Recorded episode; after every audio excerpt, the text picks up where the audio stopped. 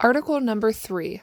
This section of the Constitution gives the judicial branch, or judges, powers and limits, like interpreting laws to decide the outcome of a court case.